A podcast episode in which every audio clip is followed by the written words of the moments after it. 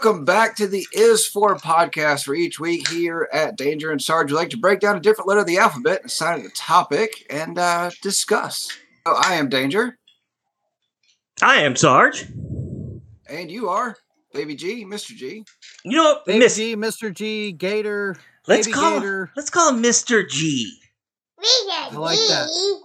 I, I when I when I hear Mr. G, when I hear Mr. G, I think of, like mystery, like I am Um, Mr. D. mystery. Mr. J.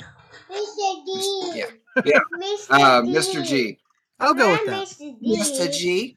Mr. D. All right, so for Q, and Hi, as as uh, Luke was telling me earlier, I have completely screwed up the way the alphabet works because I'm going to be talking about Quentin Tarantino, and usually you would talk about you would it would be T for Tarantino, but you know what? It's our rules. I'm making them up. It's our rules, and there's never a bad reason to talk about Quentin Tarantino. Well, let, let, let's let's just do it the army way. Everyone's is a last name. Your last name is always first in in, in the army. So there you go. We're just gonna do it army style. Well, but we're going Quentin Q. Tarantino, Right. right? Right. Yeah. Okay, Yeah, I had that Quentin. backwards. Yeah, we're going Quentin. Yeah. Quentin Tarantino. Which is the problem, but that's fine. Yes. It's you know I'm And still I'm still recovering from this weekend. That's all. It Yeah, I uh, I there was a lot of things to move this weekend. Um, so we are not going to talk about all of Quentin's things. I'm going to refer to him as Quentin instead of Mr. Tarantino as often as I can, just to drive home the Q part of things here. But uh, we're going to talk about not all of Quentin's things, but up to not the movie Jackie Brown, but the time period. The time period of Jackie Brown. So there was a lot of things that that happened um, for Tarantino or Quentin. Sorry, there was a lot of things that happened for Quentin up into um, Jackie Brown and there afterwards. So, starting with what is the first movie that we're going to talk about in Tarantino's Quentin's repertoire? this is really gonna throw us all off, Ribbon. Oh, yeah. Rhythm. We're just gonna Oh, yeah. call him Quentin Tarantino. Okay. Yeah, Yeah, just say the whole thing. Yeah, let's just say no. It's, it's a mouthful. It's 97 letters long, but we're just gonna say it. It is a lot of letters. It's a lot It of is. letters. Like he has a lot of forehead. I mean, it's it's a lot of letters. So anyway, What do you- Quentin you- Tarantino. I was What? gonna say, what do you think is longer, the space between his nose and his scalp, or the amount of the lines of cocaine that he does before he directs films? Oh, he quit doing cocaine some time ago, from what I understand. So, well, yeah. Okay. I mean, Uh, Did I'm you see Hateful su- Eight? That shit was slow. Okay, that's true. That's true. I mean, yeah. Quentin Tarantino's got a forehead FAA uses as an emergency landing zone. Okay. It's probably an accurate statement. It's I mean, that's that's a hell of a forehead, and I hate it because that's all I can see when I look at him, and it's just an angry forehead talking about violence and the N word. That's that's that's that's all I hear. So anyway, But but that none of that really comes up too much in the first film that we're going to discuss. no, actually, it doesn't. What's the first that film? we're actually going to the first film that we're actually going to discuss is that Tarantino received his first paid writing assignment in the early 1990s, and the best I could put it was actually 91 when Robert Kurtzman hired him to write the script from for from du- dusk till dawn. So he actually started writing that before he ever did 1992's neo noir crime thriller Reservoir Dogs. So, yeah. So if we're going to talk about his first movie, From Dusk Till Dawn, but he didn't direct the movie. He was a producer and he acted in it, as we'll get to at some. at Okay, I was a point. little But- confused. I thought I thought your original question was what was the first movie you've ever seen with Quentin Tarantino in it? And for me, Oh. I, I was going to say Desperado. Um. Well, that's not actually his movie either. He was d- just well, I- in it. I said that's why I said I thought you said in it.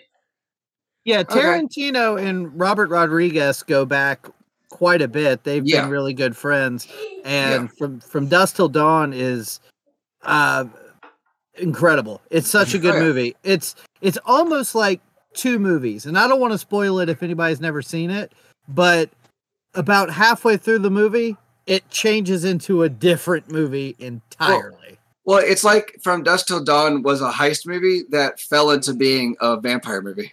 Like it just, it was, oops, it's a vampire movie now. I'm- Okay, so I'm- we are I'm- going to spoil it. That's fine. Well, it's Uh, over you know what? 20 If years you old. seen it- yeah, It's over 20 years old at this point. We- Spoiler alerts. no we haven't given any we haven't given any rule yet on this thing about what a spoiler like when the, uh, the spoiler alert has to go away or can when can it True. go away and i'm going to say 20 years 20 years of a movie if you haven't seen the movie after 20 years you're you're stupid I'm, I'm going to say So- six months. no i wouldn't say six I'm gonna months. say six is months. still fairly new. No, it's Nah, not. six months is still new. We So, live in a uh, shut-in world. Six months is not new. So, so Casey, and we can cut this out if we need to, but I just want to clarify because I'm, I'm a, you know, I'm a movie guy, and I was kind of looking here. It looks like he wrote, uh, he wrote Reservoir Dogs, True Romance, Pulp Fiction, Natural Born Killers, all before he wrote the screenplay from From Dusk Till Dawn. well he was actually uh, given the first the, the first thing he was given was the paid writing assignment from for from Dust Till Dawn, so he actually Oh. started on it earlier. Okay, Yeah, yeah. I got you. That's okay, that's just cool. where we're starting. But then Very in cool. 1992, Reservoir Dogs, which he wrote, directed, and acted in as Mr. Brown, um, which, if I remember correctly, he got shot in that big forehead. Um, and it was actually screened at Sundance Film Festival, which there's actually not a lot of people that have screened their first movie at Sundance and it blows Mm-hmm. up. There, there have been a few, like him and Kevin Smith, um, you know, but their first big movie, um, it was an immediate hit receiving positive response from critics. The dialogue driven heist film set the tone for Tarantino's later films, which all of his films are very dialogue rich and dialogue Mhm. which I think is what really set that movie apart. I mean, it's a heist film completely driven by dialogue, and you never actually see the heist, which to me is an incredible concept in itself a heist movie that you don't see it. I think it's great. That's true. Um, I I never thought about it that way, but you're exactly right, dude. That's sort of you see the the planning stages, you see the aftermath, but you don't actually see the actual heist. You're right. see like right after they're running down the street. Um, i believe you see them pulling up to the jewelry store but you don't actually see it go down. You don't actually see what went wrong and the Mhm. entire movie is about it went wrong but they never tell you or show you exactly what happened. You just see how it goes horribly wrong afterwards. So. Hmm. so anyway um the script um, was written in three and a half weeks and um, oh i lost his name. Uh, bender is one of his uh, producers that he brings along for a lot of things. Uh, bender forwarded it to helen or um, monte hellman. Um, hellman helped tarantino secure funding from richard gladstein at live entertainment which later became artisan and now known as lionsgate. Um, also gave the script to harvey keitel who read the script and contributed to the budget. Having a name like Harvey Keitel attached to getting funding for something really helped kind of catapult it into legitimacy. Especially So- back in those days, for sure. Oh yeah, oh yeah. You had to have somebody's name to go along Yeah. with it. When you had somebody of notoriety in any situation, really, but in this situation, it really helped to kind of push that push that forward.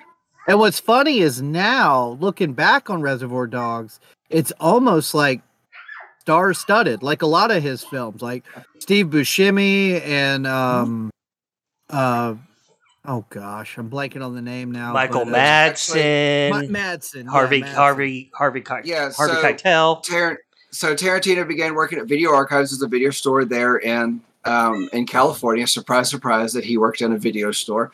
Um, And he was actually planning on shooting it with his friends on a thirty thousand dollar budget on a sixteen millimeter black and white camera. Um, Lawrence Bender, sorry, I, I didn't catch his first name before, but Lawrence Bender um, was also a friend of his and was producer on it. Was going to play a police officer in it, but once Keitel got a hold of the script, because Bender gave it to his acting teacher and uh, whose wife gave it to Harvey Keitel and so forth, um, and that's when it really started to gain a lot of steam. And then that's where um, Keitel actually helped um, hold, help fund um, casting calls in New York, and that's where they found Steve Buscemi, Michael Madsen, uh, and Tim Roth. Tim Roth, and- that's the other one. Yeah, I like Yeah. Tim Roth. So what's yeah. uh, so once those names were attached to it, it was pretty much a go. I mean, there was no slowing it down. I mean, it'd be really hard to have names like that attached to it. Which I think it's funny that Michael Madsen, this was his first movie. He wasn't. He was considered a Tarantino actor, but he wasn't in another Tarantino movie until Kill Bill Part Two. And he Yeah, was considered a Tarantino actor almost right away. He and and he just kind of fits the bill of that Yeah. that Tarantino archetype, which obviously in the first three films it doesn't quite give you the full spectrum of that. You know, moving forward, like into films like Inglourious Basterds and Django, but um, I don't think You- he was an Inglorious Bastard, was he? no, no, no, no, he wasn't. He wasn't. Okay. But I'm just saying, like, it only took a couple films by Tarantino to already get the vibe of what a Tarantino cast Movie, member yeah. would be. Yeah. Which actually, one of the things I'm going to bring up in a minute, but I guess I'll talk about it now. So, um, one of the things that Tarantino likes to do is write each of his movies a little bit differently. So you end up laughing at different parts, and usually parts that really aren't that funny. But you're already submerged into what a Tarantino movie is, and so you're seeing humor from a different perspective. Mm-hmm. So, which I think is interesting that he's able to he's been able to create this this whole thing around what a Tarantino movie is, and you sit down and watch it, and you immediately go into that mindset of Tarantino. Sorry, Quentin, Quentin, Quentin, Quentin. And to your point, his movies are incredibly funny. Oh, and none of them are quote unquote comedies, but the dialogue, the the performances, they always elicit at least a little bit of comedy. Even in dark moments, that's it's still comedic. Yep, and I think actually Tim Roth is one of the least. Um, I don't know. He doesn't get enough notoriety for what he can do as an actor, and Tarantino's given him plenty of chances, and he's just not quite grabbed a hold of that. well, you know, gotten the the star power or recognition. I'm not a big Quentin Tarantino movie fan, right? I do I, I do enjoy I did like like Django, right? Reservoir Dogs. You know, those have got some real iconic scenes in there that I truly enjoy. Hateful Eight. I watched maybe the first thirty minutes of the movie, and I was like, I can't do this. I get. I, I watched the Oh, I watched the first Kill Bill. And I was like, eh, I'll give the second a try. And then it's like the second comes, and I'm like, no, no. So okay, You know, that's that's one man's opinion, and his opinion is wrong. Um, you yeah, know, that's uh, everybody's entitled to their opinion. You're entitled to be incorrect, but that's I, I hate to hear that, Stephen. I really do. you know, it's uh, and the thing I could say about uh, Kill Bill and Hateful Eight, which I don't want to get too far into those because we're you Right, know, right. We'll save that for part two. Uh, maybe we'll pick T for Tarantino instead of Q for Quentin. um, but uh, yeah, I mean, those movies. Uh, he does, you know, he's always done a um, non-linear storytelling, and so those movies are, you know, they I want to say suffer from that, but they don't because it, it's done really well. But you know, the first and last half of the movies are two. Well, Kill Bill one and two, which is really supposed to be one movie, um, Right. are very different movies. And the same thing for Hateful Eight. The first and half of the movies, first and last half of the movies are two different movies. Um, I believe Hateful Eight got released into four parts on the Netflix. Um, and it also got re-released in black and white, which I wanted to sit and watch, but I never did. So that's what I was going to say. And again, I know we don't really want to get into Hateful Eight necessarily, but um, I actually really enjoyed the film. I, I watched it a I few too. times. But then when, once, but okay, so I I watched it twice, and then I watched the the Netflix four part extended version. Yeah. and I think that's the one that I watched. I didn't see the. Um, I forget what was the original. How long was the original? The original was about three and a half hours long, and then the Netflix version was closer to about four. And watching it episodically, like in four kind of equal bits, I feel like worked a lot better. Um, it it you didn't have to watch it all in one sitting. I think trying to watch three and a half to four hours in one sitting is tough. Um, For But- but yeah. it was just for Steven, it was called Hateful Eight Hundred Minutes. the, the the movie it had some of some of my favorite actors in there samuel L. jackson um uh i always mess this one up kurt uh easy now, Kurt Russell. He's one Yes. of my favorite actors. yes but we're not gonna get great into that what's that He's a great actor. he is a great actor you know it had some of Yeah, I my favorite actors in it but i just couldn't get behind the like the slowness of the movie It is it is slow even for a Tarantino dialogue driven kind of film. It is slow Yeah. even for that. For Yeah. sure. you know i i, So I enjoyed some of some of quentin tarantino's i want to say his full name quentin tarantino's yeah, movies Quentin Tarantino. But I mean, after a while, they're just rinse and repeat. Yeah. Yeah, I wouldn't say that. Well, I mean, how did how did how, how did Kill Bill end up? No matter what happened, no matter Spoilers. how many times, it, it's over twenty years old. Shut up. Well, it's also in the title. Yeah, right. Uh, Yeah. You know how it's gonna end, and no matter how often the the the lead protagonist is put in a life or death situation, always comes out on top. Always comes out on top. Yeah. Eh.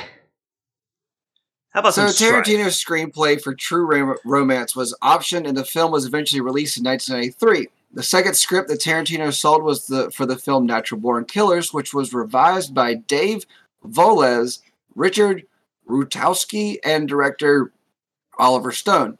Tarantino was given story credit and stated and stated in an interview that he wished the film well, but later disowned the final film. In the tell-all book uh, "Killer Instinct" by Jane Hamsher, who, with Don Murphy, had an original option on the screenplay and produced the film, led uh, led to Tarantino physically assaulting Murphy uh, Murphy at the Ago restaurant in West Hollywood, California, in October 1997. Murphy subsequently filed a $5 million lawsuit against Tarantino. The case ended with the judge ordering Tarantino to pay Murphy $450. So we go from 5 million to a $450 payout. Close. Uh, he was also given, uh, he was also an uncredited screenwriter on both Crimson Tide and The Rock. You know, the submarine movie and then the Michael Bay uh, vehicle with Sean Connery. and Nick Can't Cage. I've never seen either one of those. Now, The Rock, I am not a Michael Bay fan, but uh, The Mhm. Rock, I mean, it's hard at that point in in Nicolas Cage's career. It was hard for him to do no wrong. And uh, Nicolas Cage, Sean Connery with Michael Bay, it was an entertaining movie. It wasn't a Sure. great movie. I don't think it deserved any awards besides um, number of explosions in a minute. But that's any Michael Bay movie. Um, but yeah. So anyway, I think it's hilarious that the uh, uh, a um, Natural Born Killers. Uh, the screenplay had a hidden story within it that that he assaulted somebody in public at a restaurant in Hollywood, and then also the lawsuit dropped from five million dollar payout to four hundred fifty dollars. I want to know what the steps were in the judge's mind to take it from five million to a four hundred fifty dollar payout. Lots of subtraction. Lots of subtraction. Lots of subtraction. He agreed. Natural Born Killers was not as good as it should have been. No, it was not. I mean, it was it was a movie. I, there was a lot more hype around that movie than uh, than what it actually came out to be. I would have liked to see Tarantino's actual Natural Born Killers. Yeah, that's one of those that I heard was really good a lot, and by the time I got around to seeing it, it didn't live up to the hype. And I and I've revisited it a few times, and I, I agree. I think if there was a like an unedited version, like the like an extended cut or something, um, Like the Snyder cut of Justice League, if you know, if Tar- if the the the Quentin cut. the Quentin cut, I like Hmm. that. It has a good ring to it. Yeah, I know, I said it. I know. Oh, let's not get full of yourself there, bad beard. I like Okay. it. Ah, bad beard. Yeah. I mean, I think it's a, the solid beard. it's a fine beard. I'm actually pretty happy with the way the beard's looking these days. So yeah, yeah. If you wanna you wanna talk about my beard, talk to the lady. She'll fight you about it. it's okay. I'll fight her. Yeah, don't punch my woman. I'm not gonna. Whoa, whoa! This just took a wrong turn, bud. Steven, fighting ladies since 2021. 1982. I got some years. Yeah, Oh, got, got got some years of uh of of lady punching. They, uh, yeah, it's. we'll cut all this out. I'm gonna. Or not. No, I'm not. I'm not cutting it out. This is evidence. This is the best part. Yeah, I'm gonna I'm gonna get Lauren to make you. I'm gonna get Lauren to make you a shirt that says "Lady punching since '82." Ah, you know what? I'll wear it. I know you will. So, all right. Actually, maybe uh, Lady punching with the finest fanny pack since '82. Yeah. Ooh. yeah. Following the success of Reservoir Dogs, Tarantino was approached by Hollywood and offered numerous projects, including Speed and Men in Black. He instead retreated to Amsterdam to work on a script for Pulp Fiction. What would Speed and Men in Black be like if Tarantino got a hold of them? a lot I of cussing. Would love a Tarantino Men in Black. Oh. Same cast, same cast. Keep Will Smith. Keep Tommy Lee Jones. I want to see them directed by by Tarantino. I love it. And, uh, yeah, I, I just I can't wrap my head around a Men in Black, a Tarantino Men in Black. But I want to see Tarantino, or uh, I want to see Tarantino direct Keanu Reeves. Ooh, Because I mean, I, I would have loved to see a Quentin Speed, Quentin Tarantino's Speed. Like the movie was bad enough already. I don't So, uh, know. just imagine Keanu Reeves on a speeding bus giving a nine minute monologue with Tarantino dialogue. The bus would crash itself on purpose. Yeah, the the the the uh, terrorist watching would have just been like, all right, you know what, I'm done with this and blow it up. Never mind. Give me the button. Yeah, just I, I think maybe Sandra Bullock would have just grabbed the button herself. You know, and just set it off. this Yeah, bus I is just- stopping. This movie is no longer called Speed; it's called Done. Yeah, it's just, ah, yeah, I don't know. A, a Speed and Men in Black done by Quentin Tarantino to me would have been hysterical. So, Tarantino wrote, directed, and acted in the black comedy crime film, which is the only time comedy was actually associated with the title of any of his movies. Because it was a black comedy. I mean, it had some very darkly funny moments in it. I mean, to to laugh at a man being shot in the face in the back seat of a car and then it be played for laughs afterwards or like it was an accident and blah blah and then to see the killers you know have a funny moment of having to change out of their clothes and stand in the only clothes that were available to them two short short gym shorts and t-shirts i mean the whole thing is such a messed up situation and it's even more messed up that we laughed at it the whole time. While they're sitting there drinking some of that gourmet shit. Yeah, yeah. Which I to this day don't think I can uh, look at a uh, a quarter pounder with cheese without thinking, "Oh Royale. uh, hell, it just left me." Royale with Royale cheese. with- Cheese. Yeah, Royale with cheese, and uh, I You can't don't know you. what you're getting. I can't tell you how many times I've uh I've said to Lauren, "You never give another man's lady a foot rub," You just- which you know I'm not using the verbiage that was used. yeah, let's right, not. Right. Let's not. So I mean, So- that movie there, like that, like that movie there, was one of those. Was one of those movies. So the movie they're referencing for people, in case it wasn't said, was Pulp Fiction, right? For those Yes, people who Pulp don't Fiction. know, it's Pulp Fiction. Now that Quentin movie, Tarantino's Pulp Fiction. Quentin Pulp Fiction. Okay.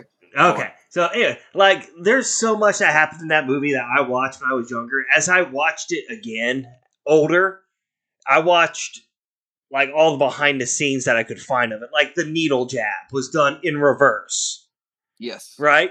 And that The, the made one, the one of her on the floor. yes. Right. Yeah. Yeah, so that they had paramedics come in and do the needle correctly and all and all Vincent had to do, which was um oh hell, what's that actor's name? Help me out. John Travolta. John Travolta had to do was grab and pull it out. Right. You know, great movie. That was just so much of that. The ending of it, super weird. Bruce Willis was in it, which is the only reason why I watched the movie to begin with. But, oh. Which I think it's funny that uh, his second theatrical release. I mean, I'm sure that like every other every other director he had little small film uh, little small films that he made beforehand, but I think it's funny that his second major theatrical release was actually uh, given credit for John Travolta's comeback because he Yeah, faded away as an actor. Yeah, and and that started a trend with Tarantino of not necessarily um trying to take actors who were past their prime, but almost casting against type. Right. Um trying to to get an actor to play a part that was not in their wheelhouse and kind of pushing them into uncomfortable territory. And Travolta is a perfect example of just nailing it, just knocking out of out of the park. Yeah, and it says a lot for for Quentin to be able to to see that in people because he usually pulls some really great performances out of those actors that are not known for doing those. Types Well, of roles. exactly. I mean, look at look at look at David Carradine. He is mostly known as being the wandering monk and doing mm-hmm. nothing but good. And then all of a sudden, he's in this movie after a, a screen hiatus. I don't know how long was it. I don't forget how long it was. But I mean, he's in this movie as the villain. Yeah. I mean, and you didn't even realize it till you actually saw his face, and you're like, no. But he played it so well. And he did. Uh, David Carradine some, did something in that movie that I've only ever seen one other actor, Kevin Spacey, do in a movie, where they're given a very short screen time compared to the rest of the movie and completely owned their part. Like that whole scene in Kill Bill where he's making the sandwich and talking, he completely owned that part. Oh It was yeah. one of those things. The first time I watched it, I sat there just staring at it and going, "Uh huh, uh huh. I know you're bad and I'm not supposed to like you, but I like you." Well, again, that's that's just a Tarantino trope. I mean, that is Right. v- verbatim. Like, for example, whether you you love um, John Travolta and Samuel L. Jackson in Pulp Fiction as good guys or bad guys or just the people you're following, when they're sitting there with that gun in that apartment threatening to shoot people, they're kind of the bad guys. But you are hanging on every word they say. It's just, Yeah. I mean, it's tense, it's funny, and the he gets performances out of actors, even great actors that are above their normal level. Well, it's Oh, like yeah. it, it's one of those low key agree with the villain things. It's like you know what? Yeah. I, I, I can agree with that. If I had to keep repeating myself, I'd shoot somebody too. Say what again? Well, I think it just really goes to show like how how well he writes characters and how much he puts into them. And you know, I know that Spike Lee actually um actually approached him about his use of violence and the N-word in movies and he was like, "I have a right to write any character the way that I want. I have a right to write them the way that I would want them to be." And you know what? Everybody else should shut up because he's a hell of a dialogue perfectionist. I mean, really, I mean, the guy just perfects dialogue in movies. The only other person I can think that probably does the same thing is maybe Aaron Sorkin, but he's just better at the rhythm of dialogue. and I don't want to get down this road because I don't think this is what we want to talk about necessarily, but it's interesting to think about when those films were made and some of the dialogue and some of the things that come out of some characters' mouths. Um, if eh, Pulp Fiction is a great example. Um, it has it's it's got an incredible high rating on IMDb. It's considered one of the greatest films of all time. Um, some of the dialogue in that film is very problematic by today's standards and if it came out today i Oh. wonder if Oh God, no.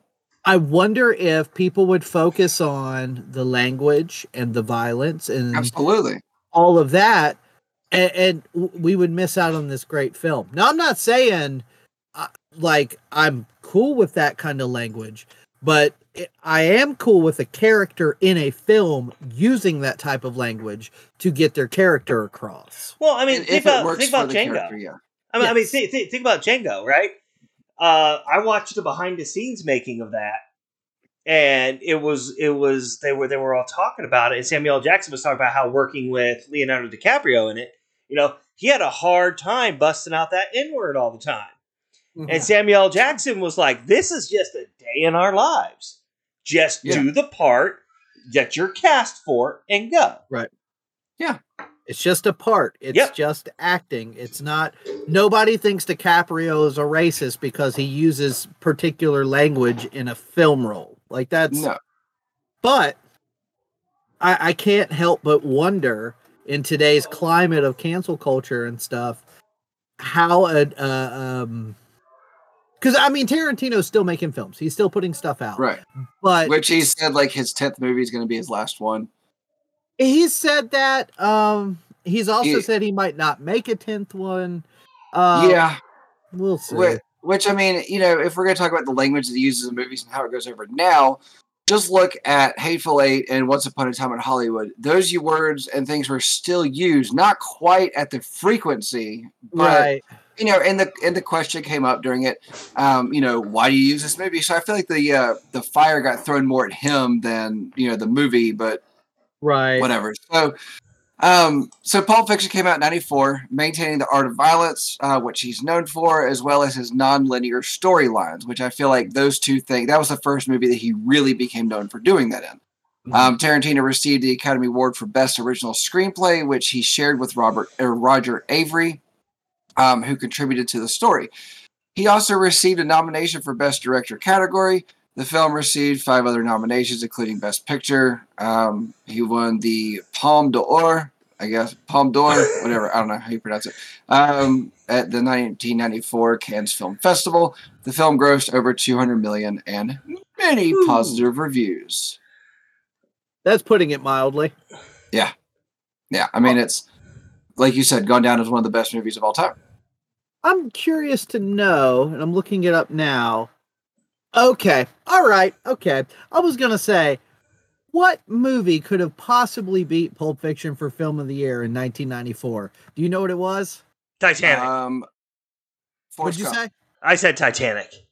Titanic, Forrest Gump. Ti- Titanic was 98, if I remember. I don't know. I'm just throwing it out there. Schindler's List. okay, Oh, okay. Uh, you know what? I can, I'll allow it. That's considered a pretty good Yeah. movie too. Did you know that Spielberg was actually shooting Schindler's List and Jurassic Park at the same time? And he actually didn't receive any money from Schindler's List because he said it would be taking blood money. Well, I mean, oh, I watch I watch Cool. Schindler's List with my grandfather and my grandmother. You know, they have their own history behind all that. And that was Yeah. like that was a hard watch with them. Like I can watch it now that they've that they've passed. But it's Yeah. still I mean it's just that was a hard watch for them. I, Oh, I'm sure. But anyway, I- let's I let's get back on Quentin Tarantino happier topics. yeah, I was gonna say I probably shouldn't even say this, but I've never even seen. Schindler's It's it's so- it's okay, Yeah, you, Ti- you Quentin. fucking uncultured. Our boy Quentin. If you don't see it, you're not missing anything, but it's worth a watch. In 1995, Quentin Tarantino participated in the anthology film Four Rooms. Have you ever seen Four Rooms? Either one of you? no. I tried so hard to sit through this. And I- I tried the same. Woo! So I- I'm gonna- being a Quentin Tarantino fan. I wanted to be like, yeah, I've seen all his films, and I want to say I made it almost all the way through it, and just I it's it's ridiculous. So, it's not terrible. It's just wacky. All right, so so I'm going to answer que- your guys' future questions. If it is a film that transpired between 2003 and 2012, you could probably guarantee I didn't see it in that time frame. So This was 1995. okay, I, I was living in Turkey in 1995. Oh, I didn't know that. Well, of course you didn't. That's why I'm letting you Well, know. Turkey has televisions. Okay. Does I'm pretty sure the movie came out in Turkey. I don't know. Don't watch Four Rooms. It's a. It's, it's Yeah, it doesn't matter. You don't need you didn't see miss it. nothing. I actually don't really consider it one of his movies because Me neither. um, collaboration included uh, Robert Rodriguez, Allison Anders, and Alexandre Rockwell. Tarantino directed and acted in the fourth installment of uh, The Man from Hollywood. It was a tribute to Alfred Hitchcock Presents um, episode Man from the South. He re-teamed with Robert Rodriguez later in the year with a supporting role in Desperado. which was your first movie there, old Sarge. Uh, while in the 1996 film From Dusk to Dawn, so it took from 91 to 96 to actually get made. Um, it was finally released with Rodriguez directing and Tarantino starring alongside Keitel, George Clooney, Juliette Lewis. His third feature film was Jackie Brown. Have either one of you seen Jackie Brown? Absolutely. Bits and Several pieces, times. not en- not enough to speak on it with hundred percent certainty of how it was supposed to be, but I've seen bits and pieces of it. So that's that's another one of those films that I've gone back and revisited several times to try and to to try and like more. Um it's not a bad film. It's very well made. Uh it's it's very similar to Tarantino, a lot of dialogue, a lot of heist stuff.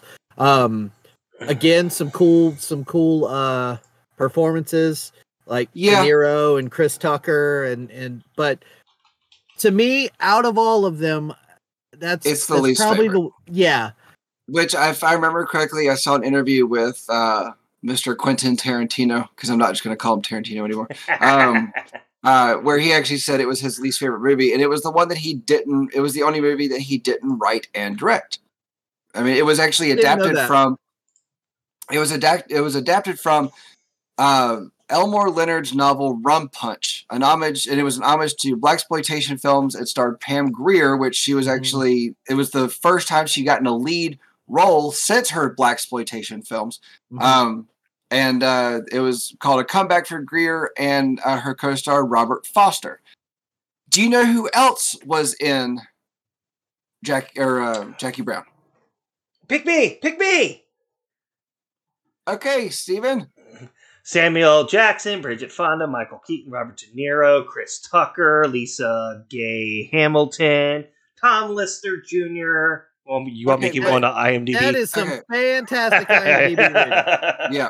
So I'm really going for the uh, the Michael Keaton part of things, which I I love some Michael Keaton. Like he was my favorite Yeah. Batman, and I I think he's a great in all the movies. But in my research, I found that while Jackie Brown was in production, Universal Studios was- preparing production on Out of Sight, a movie by Steven Soderbergh, also an adaptation of the same novel, and it was to uh, also feature the character Ray Nicolette, that was Michael Keaton's character.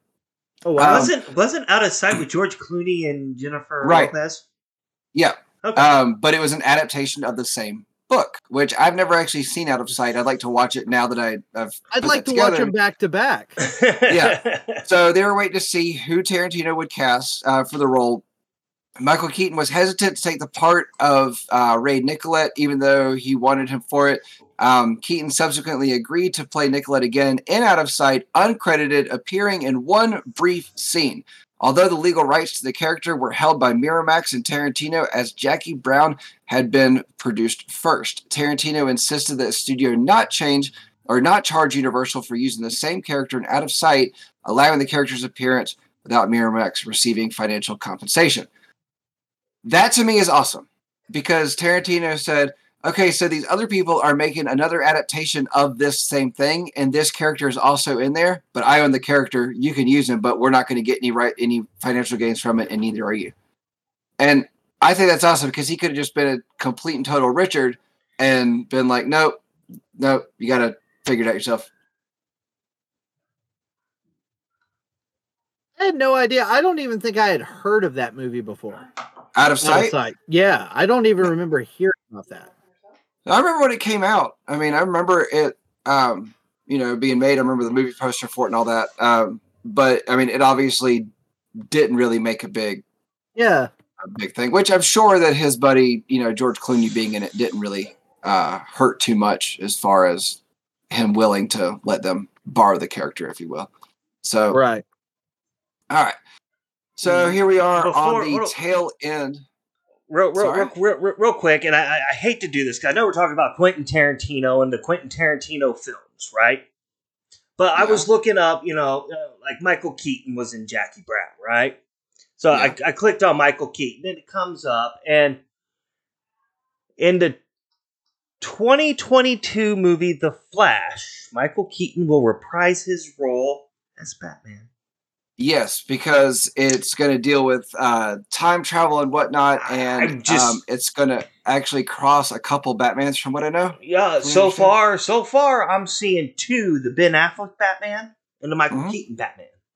Yep. So, So- we're going to see uh, Keaton Batman again, which I'm really excited about. I so, am pretty pumped. Hey, want to know something really like this is completely trivial, but uh, just happened to look up out of sight, doing a little digging on that. uh huh. yeah.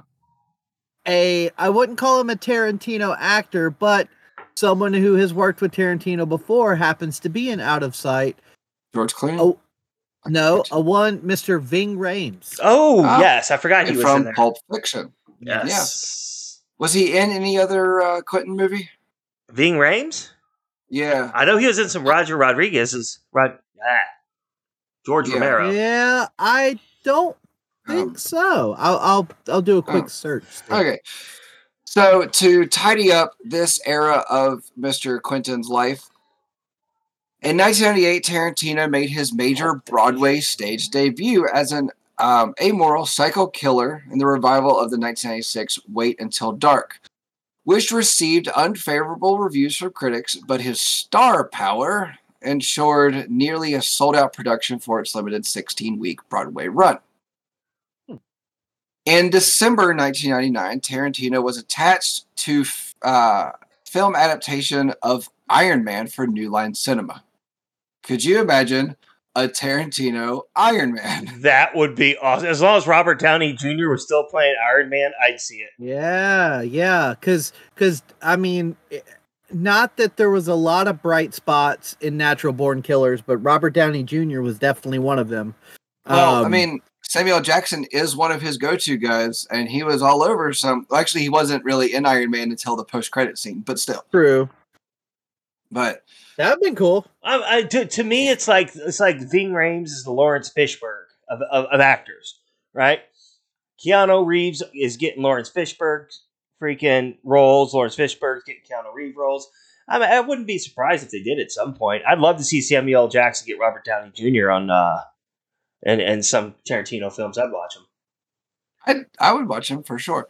Yeah. So, um, so throughout the '90s, Tarantino had a number of minor acting roles, including Eddie Presley, The Colors of uh, Coriolis Effect, Sleep with Me, Somebody to Love, All American Girl, Destiny Turns on the Radio, all of which I have never seen.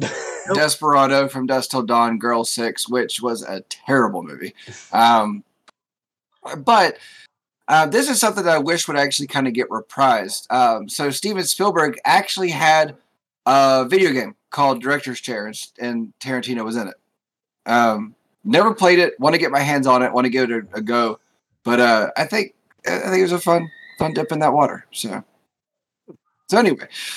So Tarantino has made great films. He has made a few not so great films, but either way, we are stopping at Jackie Brown time frame, and uh, we'll we'll actually dive into Kill Bill and whatnot, maybe on T or Q later.